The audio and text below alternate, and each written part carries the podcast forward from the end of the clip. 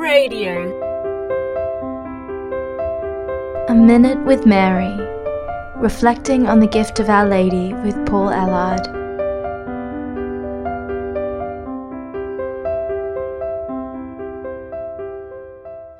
Jesus referred to Saint Faustina as the Apostle of Mercy.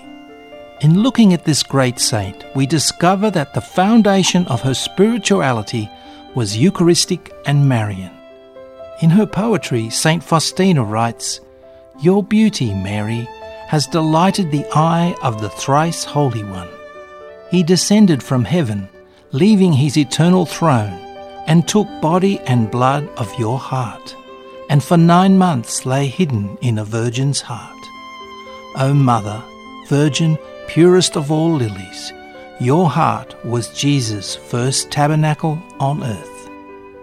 On one occasion, when St. Faustina was undergoing a piercing pain in her soul, Our Lady appeared to her and said, Know, my daughter, that although I was raised to the dignity of Mother of God, seven swords of pain pierced my heart.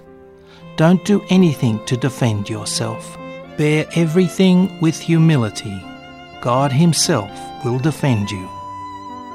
During St. Faustina's life, Mary herself would appear and instruct her in the ways of the faith, especially in preparing for the many liturgical feasts throughout the year.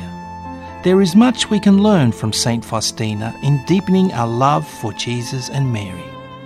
For example, St. Faustina writes, Before Holy Communion, I earnestly ask the Mother of God to help me prepare my soul for the coming of her Son. Now, that's a very practical and simple prayer we can make before Holy Communion.